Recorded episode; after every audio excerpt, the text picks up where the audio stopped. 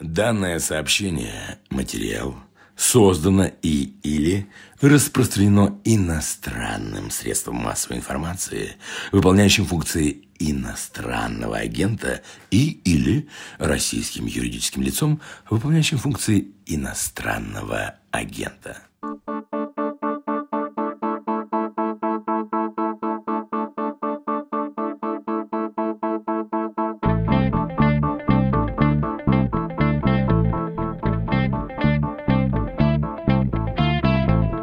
Здравствуйте, вы включили «Что случилось?» подкаст о новостях, которые долго остаются важными. Меня зовут Владислав Горин. Цитата. «Сегодня более половины регионов снизили показатели по смертности до уровня начала 2020 года, а 2020 год в первые 4 месяца были самые низкие показатели смертности за всю историю. И ковид, конечно, кардинально поменял ситуацию».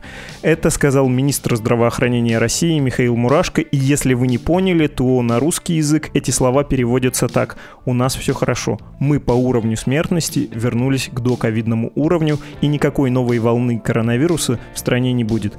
Ну что ж, тогда надо задаться вопросами. То, что мы видим, это действительно пандемия, идущая на спад, или снова лишь передышка? Или вообще все эти цифры, мурашкой, не репрезентативны? Ну и на самом деле еще есть несколько вопросов насчет пандемии и про искусственный характер вируса. Дональд Трамп недавно вынырнул из небытия и снова сказал, что Китай должен за все это заплатить, потому что он ответственный. Или вот такого рода вопросы вопросы про новые штаммы, что нам сейчас о них известно, или про темпы вакцинации в России. Ее вроде как пытаются подстегнуть, но это не очень хорошо удается. Ну то есть, как вы видите, широта тем, которые можно затронуть, довольно большая. Вопросов накопилось немало, и многие постоянные слушатели и читатели «Медузы» догадались, кто тут скоро появится. Они научный редактор «Медузы» Александр Ершов и редактор отдела «Разбор» Дмитрий Кузнец. Мы с ними говорили в течение хода всей этой общемировой болезни, и, бог даст, продолжим говорить, но уже не на эту, а на какую-нибудь другую, более мирную тему. Ну а пока все-таки про ковид.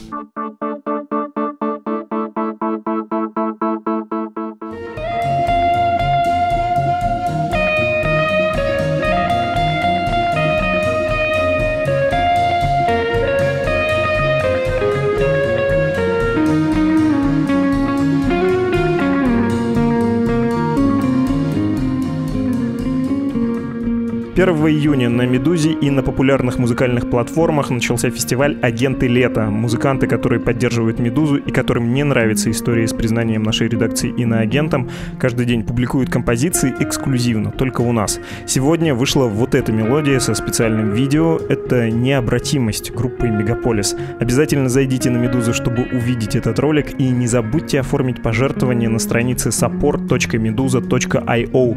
Фестиваль «Агенты лета» подспудно именно к этому и призывает. Но еще, конечно, он вам совершенно искренне дарит радость от музыки и лета.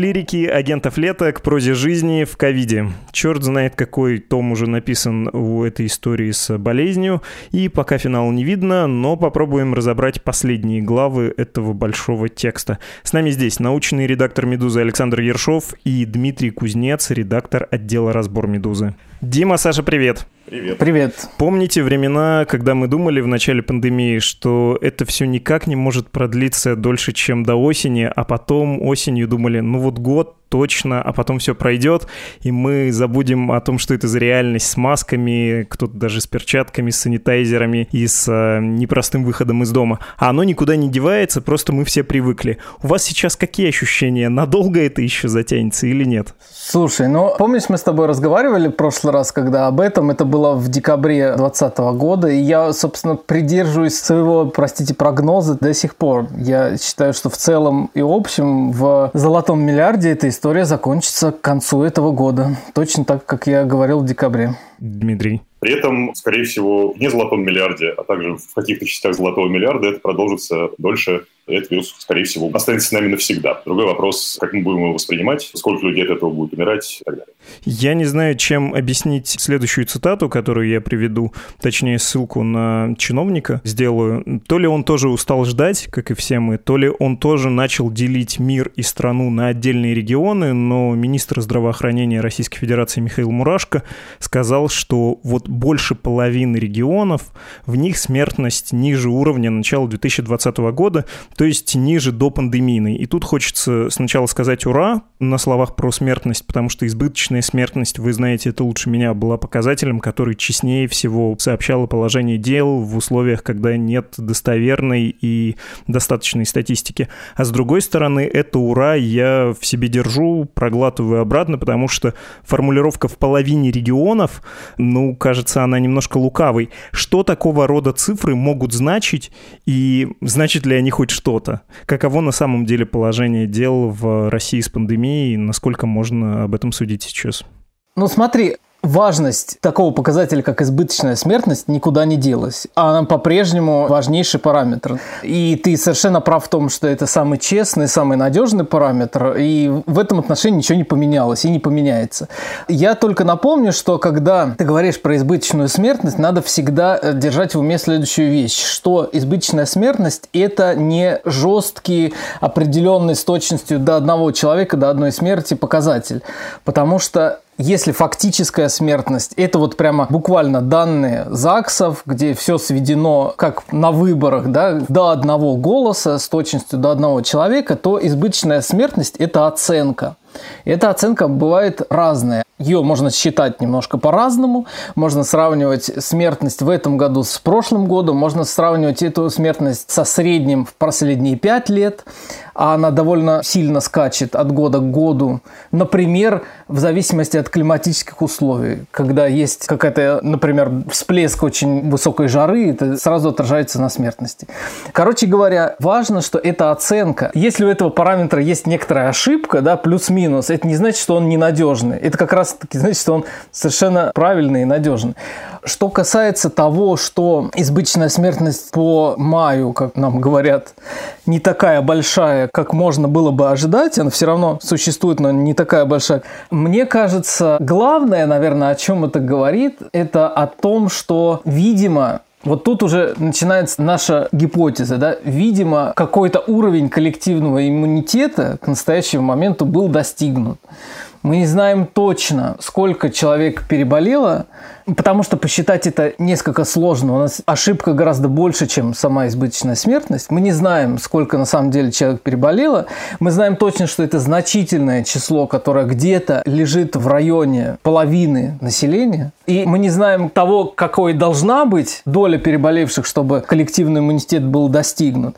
Но то, что даже несмотря на развитие и появление новых штаммов, новых линий в России, и их захват всей коронавирусной базы, несмотря на это у нас нет резкого всплеска заболеваемости, видимо, говорит о том, что мы до какого-то уровня коллективного иммунитета приближаемся. Не могу не отметить, как глубоко в твоем бессознательном сидит жаркая погода какого 2010-2011 года в Москве, когда массовая публика запомнила вот этот параметр избыточная смертность, и тогда пытались понять, сколько человек потеряли из-за того, что в Москве был смог и очень жарко, и, кажется, насчитывали или там 30-40 да, тысяч избыточных смертей. У меня небольшое уточнение по поводу того, насколько точен показатель избыточной смертности. Мы могли бы сказать это точнее, если бы власти публиковали данные о причинах смертности, но они, к сожалению, с апреля прошлого года их не публикуют.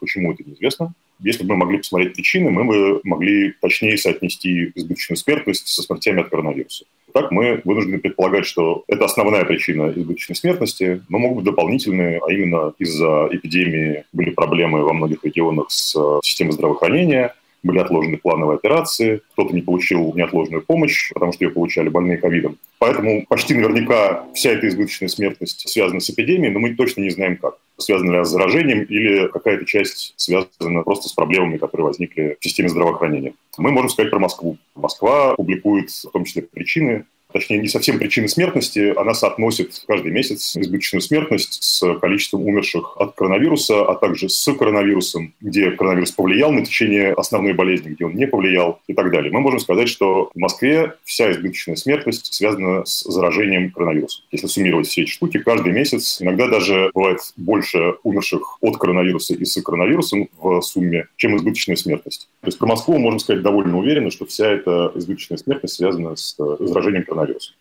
С этим разобрались. Меня зацепило, Саша, в твоих словах предположение про то, что половина населения России могла переболеть.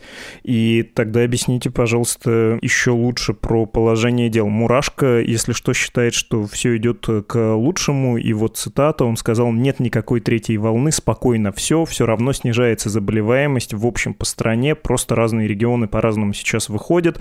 И также тот же самый министр здравоохранения говорил про то, что да, надо все равно прививаться.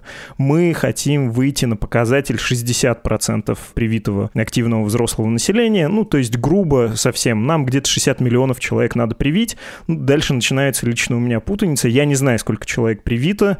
Когда я смотрю на заявления высших лиц, включая президента, у них в течение нескольких дней может э, скакать показатель в размере нескольких миллионов туда-сюда, да, сколько все-таки привито. Ну, кажется, в районе 20 миллионов, хотя не уверен, что эта цифра хоть чего-то значит, потому что, повторю, выглядит все это чрезвычайно странно. Если половина переболела, надо ли еще прививать? Сколько привито? Чего у нас происходит? Идет ли дело к затуханию или не идет? На самом деле 10 разных вопросов. Давайте попробуем все это дело распутать. Начнем с того, почему мы считаем, что около половины переболело. Нам известна та самая избыточная смертность. Мы можем там по-разному оценивать, как я уже сказал, сколько ее связано с заражением коронавирусом. Мы предположим, что так же, как и в Москве, по всей России именно такая картина, то есть вся избыточная смертность вызвана заражением. Мы примерно знаем, на самом деле, по данным из других стран, а не из России, мы знаем истинную летальность вируса, то есть какая доля людей умирает по отношению ко всем, ко всем случаям заражения, в том числе бессимптомным и так далее это где-то от 0,6 до 0,7%. Но надо понимать, что этот показатель очень сильно зависит прежде всего от возрастной структуры населения. То есть где-нибудь, допустим, в Африке наверняка показатель этой истинной летальности намного ниже, просто потому что там меньше стариков. В России ее можно сравнивать, допустим, с Китаем или с США. Отдаленно напоминает возрастная структура населения эти страны. По ним мы тоже можем сказать, что это где-то 0,6-0,7%, та самая истинная летальность. Соответственно, мы берем избыточную смертность и можем высчитать, просто перемножив эти два показателя, примерную долю переболевших. Вот она получается около половины, в разных регионах, естественно, по-разному. Я хотел тут добавить, что тут важно понимать, что вот этот показатель, который оценивается 0,6-0,7, он имеет свою ошибку, да, он имеет свои доверительные интервалы. И вот когда мы делим количество избыточно умерших на истинную летальность, на число людей, которые, предполагается, должны умереть из общего населения, мы получаем довольно размытую оценку она находится в районе, да, около половины населения, но она довольно размыта, имеет большой разброс ошибки. И эта ошибка на самом деле важна именно когда мы пытаемся понять, много это или мало. То есть около половины, да, но плюс-минус там 20-30% это слишком много. Поэтому наши знания тут на самом деле вот не самые хорошие. Я хотел бы добавить, если, допустим, истинная летальность в России находится на уровне 1% от всех случаев заражения, в этом случае можно сказать, что переболело 30% всего, а не 50%. Чтобы просто понимать, насколько это размытая оценка. Мало знаем. Что насчет вакцинации и заявленных цифр, заявленных планов? Ну, у нас есть официальные данные из регионов, есть агрегаторы, которые каждый день сводят все эти сообщения из регионов по количеству привитых. Да, около 20 миллионов получило хотя бы одну дозу. А это очень мало, это меньше, чем в большинстве европейских стран. Ну, это отдельный большой разговор про причины того, что так происходит. Теперь, я так понимаю, что есть главный вопрос, можно ли просто сложить долю переболевших с долей вакцинированных, получить какую-то общую оценку тех, кто имеет иммунитет, выяснить, что она сильно больше 50%, и на этом успокоиться с точки зрения теории, которые сейчас э, рассматриваются, нет, мы не можем просто сложить, потому что это связано с тем, что люди заболевают не равномерно, допустим, по каждому региону или по всей стране, и это происходит не случайное заражение по всему городу в разных его частях. Они заболевают кластерами. То есть это люди, которые общаются между собой, ходят на работу на одну, это люди в семьях, это люди, которые ходят в один и тот же бар. Предположим, такой кластер сетевых связей разных там может быть 80% переболевших. А есть соседний кластер, который никуда не ходит, с этим не пересекался, там может быть почти никто не переболел. и эти кластеры по-прежнему мало пересекаются. Если вирус попадет в э, тот кластер, где приболевших нет, абсолютно все равно, какой общий коллективный иммунитет по всей стране или там, по всему городу там все равно в этом кластере будет вспышка. Но это довольно теоретическая штука. В России, насколько я знаю, никто ничего подобного не измерял. Измеряли в Англии с помощью мобильных телефонов. Там была большая история, и десятки тысяч людей принимали участие. Там можно было посмотреть буквально, кто кого заразил. Большая вероятность. В России можно только теоретически себе это представлять. И есть третий вопрос, а что реально сейчас происходит. По всей стране третьей волны, насколько можно судить по динамике госпитализации, которую публикуют всего несколько регионов, правда, там около 10. Но можем сказать, что это регионы из разных частей России. По этим данным видно, что третья волна, или то, что можно назвать третьей волной, вспышка, в общем, происходит в Москве и, скорее всего, начинается в Санкт-Петербурге, где тоже растет число госпитализации довольно быстро. В Москве рост начался в марте, после майских праздников с небольшой задержкой, но поскольку там, от заражения до госпитализации проходит недели две, вот как раз через две недели после майских праздников число госпитализации стало снижаться, а теперь оно опять растет. То есть мы видим, что это такая вспышка, она не похожа на осеннюю никаким образом. То есть нет взрывного такого роста, который ничем не остановишь. Мы видим, что просто довольно высокое число госпитализаций, выше, чем, допустим, в сентябре прошлого года, когда вторая волна началась, и выше даже, чем в октябре но ниже, чем в ноябре и декабре, когда действительно все было совсем плохо. То есть сейчас больницы не переполнены, в январе, насколько я понимаю, закрылась часть дополнительных ковидных госпиталей. Их э, не открывали сейчас. То есть система здравоохранения справляется. Но при этом умирает, по официальным данным, от 50 до 60 человек в день. А, мы знаем, что на самом деле, возможно, в полтора-два раза больше умирает. Мы об этом узнаем, когда Росстат и Департамент здравоохранения Москвы опубликуют данные об избыточной смертности. Будет через два месяца только. Так. Сейчас ничего точно сказать не можем. Но, скорее всего, можно смело умножать на полтора-два эти самые 50-60 человек в день. Вот то, что происходит. То есть это медленное, назвать это волной ну, кому что нравится. Вот что мы знаем. Продолжается в Москве, возможно, в Санкт-Петербурге начинается тоже. По всей остальной России мы не знаем, поскольку мало регионов публикуют данные по госпитализациям, но мы видим, что, скорее всего, нигде больше или почти нигде не происходит ничего страшного. Будет ли происходить? Это все зависит от того, как вирус будет распространяться не только по разным регионам, но и внутри, по разным кластерам сетей. Я хотел сказать, что не происходит ничего страшного. Надо всегда помнить об этом, на самом деле, когда мы говорим, надо всегда помнить, что сейчас, если не происходит ничего страшного, то потому что уже произошло. Митика очень подробно все объяснил, но на самом деле я хотел бы заострить, что все уже произошло. Если не все, то очень много уже произошло. У нас такие показатели избыточной смертности за прошлый год, что сейчас просто происходить нечему, на самом деле, уже. Мне кажется, важно держать в уме, что такая спокойная обстановка, которая у нас сейчас, она достигнута не за счет э, вакцинации и не за счет там каких-то соблюдения мер, там, ношения масок и так далее. И у нас есть десяток стран, которые эту проблему решили именно этим путем. У нас такое тишина и спокойствие, как тишина и спокойствие на кладбище примерно происходит. Я еще к словам Мурашка привязался, и про вот то, что ничего страшного не происходит, хотелось про это сказать, потому что это всегда обидно, когда система сама себя успокаивает, это значит, что она не реагирует на угрозу, у нее нет никаких других инструментов, кроме входящей информации и реакции формальной на нее для того, чтобы действовать. Нет никакого особого тайного механизма, который берет и включается. Это не существует, и вот то, что, Саша, ты сказал про то, что другие страны пошли по пути вакцинации, у нас же официально официально тоже это все объявлено, и ты упоминал про сайты, которые собирают статистику. Я на один из них взглянул, вот прямо сейчас могу открыть цифры. На слух их, наверное, не очень комфортно воспринимать, но просто каким-то таким итогом. От плана, от плановой вакцинации, вот официально провозглашенной, сделана половина на сей момент 25 с чем-то процентов должно быть привито население, а привито 12 процентов. И есть такая табличка, ты тоже про это упоминал, которая собирает данные из регионов по количеству прививок. Я отсортировал не самым, может быть, очевидным образом там данные, и в лидерах регионов, которые привились, вот там до четверти населения у лидера, небольшие регионы. Вот Чукотская автономная область на первом месте, там 25 слишком процентов привились. Ну, на этом фоне могу похвалить Белгородскую, там 21%, а дальше идут какие-то тоже небольшие. Ненецкий автономный округ, Мордовия, Саха и так далее. Магаданская область. Ну, то есть туда привезли партию, там более-менее всех обязали и смогли привить вот какое-то приличное количество населения, а уже какая-нибудь Московская область довольно благодатная с обеспеченностью медицинской инфраструктуры, и там, где была прививка, там 15%. Ну, это кажется просто довольно печальным, особенно в в связи с тем, что вы сказали про полумиллионное большое кладбище. Я тебе просто скажу, как бывший аналитик Яндекса, что Чукотский, Ненецкий округ и другие маленькие субъекты, они всегда на первом месте по любому параметру. Это ни о чем на самом деле не говорит. То есть, э, чем меньше регион, тем там больше ошибка статистическая. Когда ты делишь два значения, одно из которых маленькое, ты всегда в топе видишь эти маленькие регионы по любому параметру, что по вакцинации, что по маркетологическим вещам.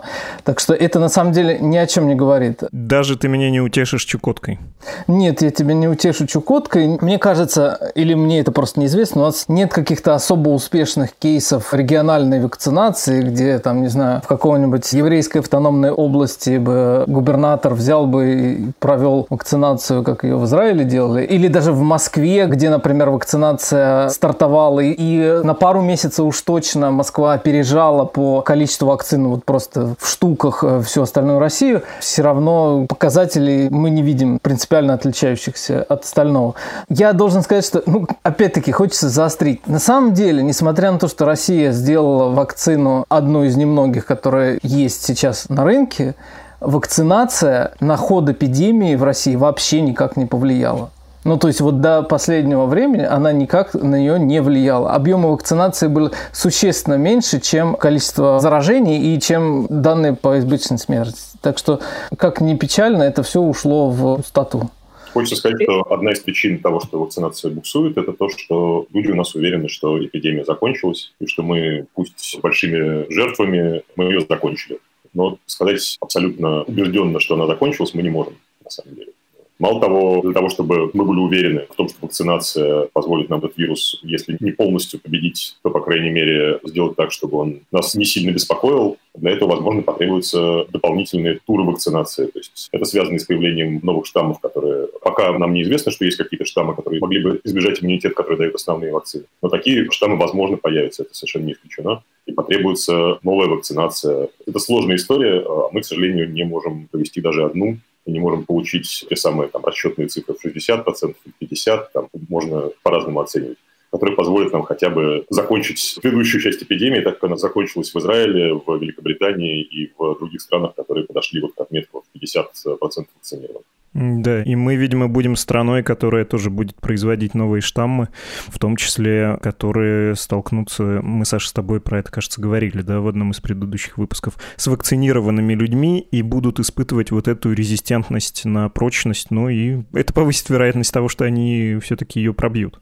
Да, да, мы уже производим. У нас есть наши родные автохтонные автокефальные штаммы, которые существуют и набирают свои объемы, набирают долю среди заболевших. Мы пока мало о них знаем, мы не знаем их свойства. И прежде всего не потому, что их мало, этих штаммов, этих вариантов, а потому что мы очень мало секвенируем. Россия исключительно плохо собирает данные по генетической разведке, так что это совершенно точно будет влиять на то, что мы ждем в будущем. Я еще хотел сказать, что вот логика вот эта образовавшаяся, что у нас вроде как нет сейчас особой третьей волны, значит, эпидемия пошла на спад, значит, вакцинироваться не надо, это абсолютно ущербная логика, потому что при нынешней ситуации коронавирус достанет всех, кто не вакцинировался. Вакцинироваться нужно обязательно, если у вас только нет строгих противопоказаний к этому, потому что эпидемия идет по такому пути развития, когда она не выдыхается одномоментно, да, а она персистирует в популяции, и рано или поздно она достанет всех, кто, собственно, не переболел или не был вакцинирован. Так что эта логика абсолютно ущербная.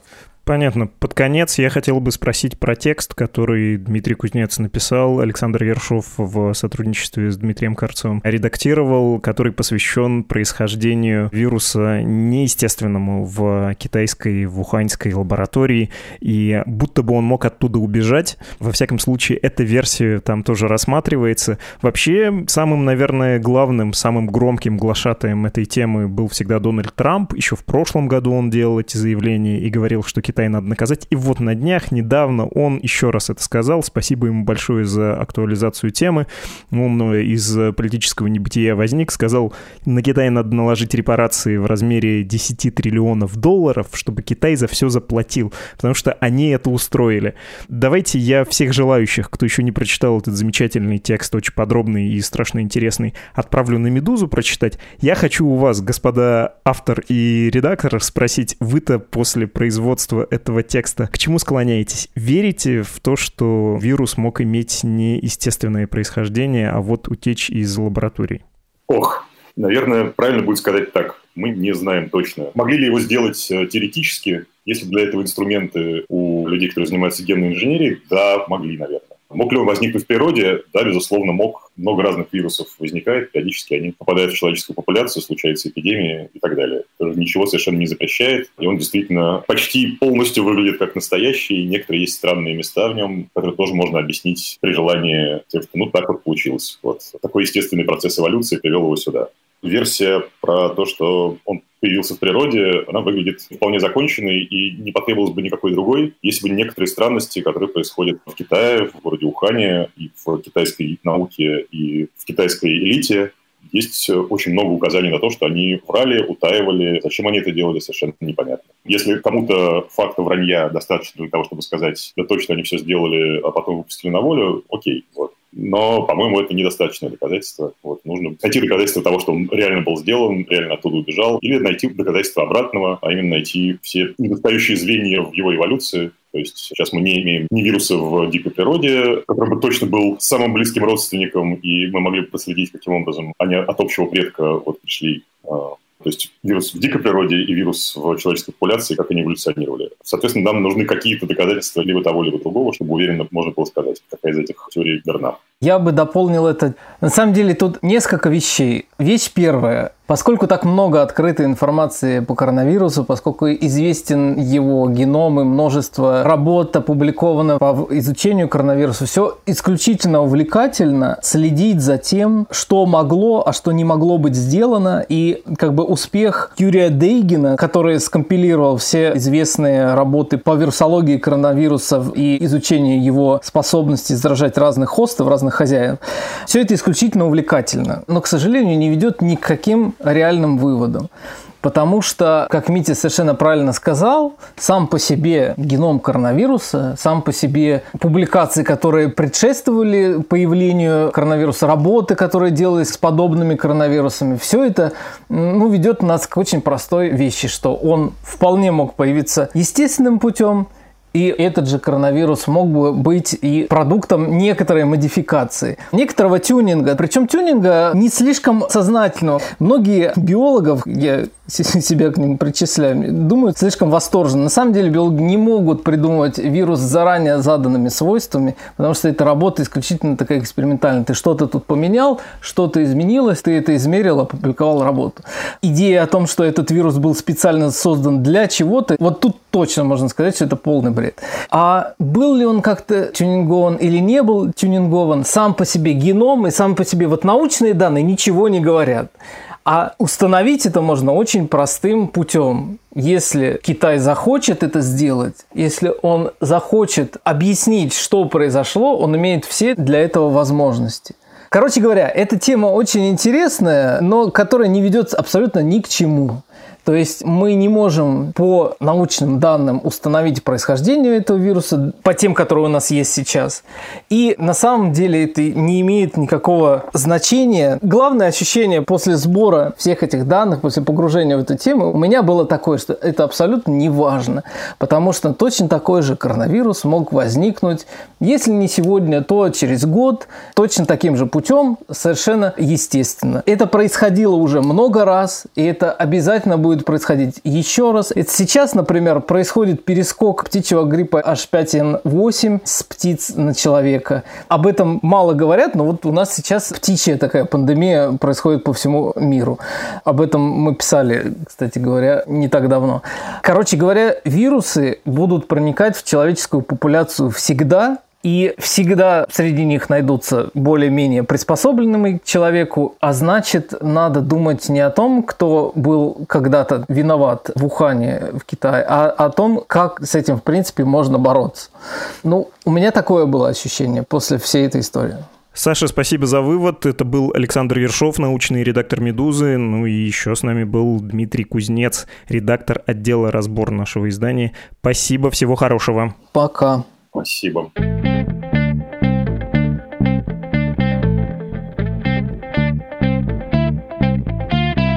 Вы слушали подкаст «Что случилось?». Он посвящен новостям, которые долго остаются важными, и вы можете поддержать «Медузу». Нам это сейчас как никогда нужно на страничке support.meduza.io, оформив там постоянные или единоразовые пожертвования. Ну и, конечно, вы можете писать нам сообщения на почту подкаст собакамедуза.io и в Telegram «Медуза loves you». До встречи!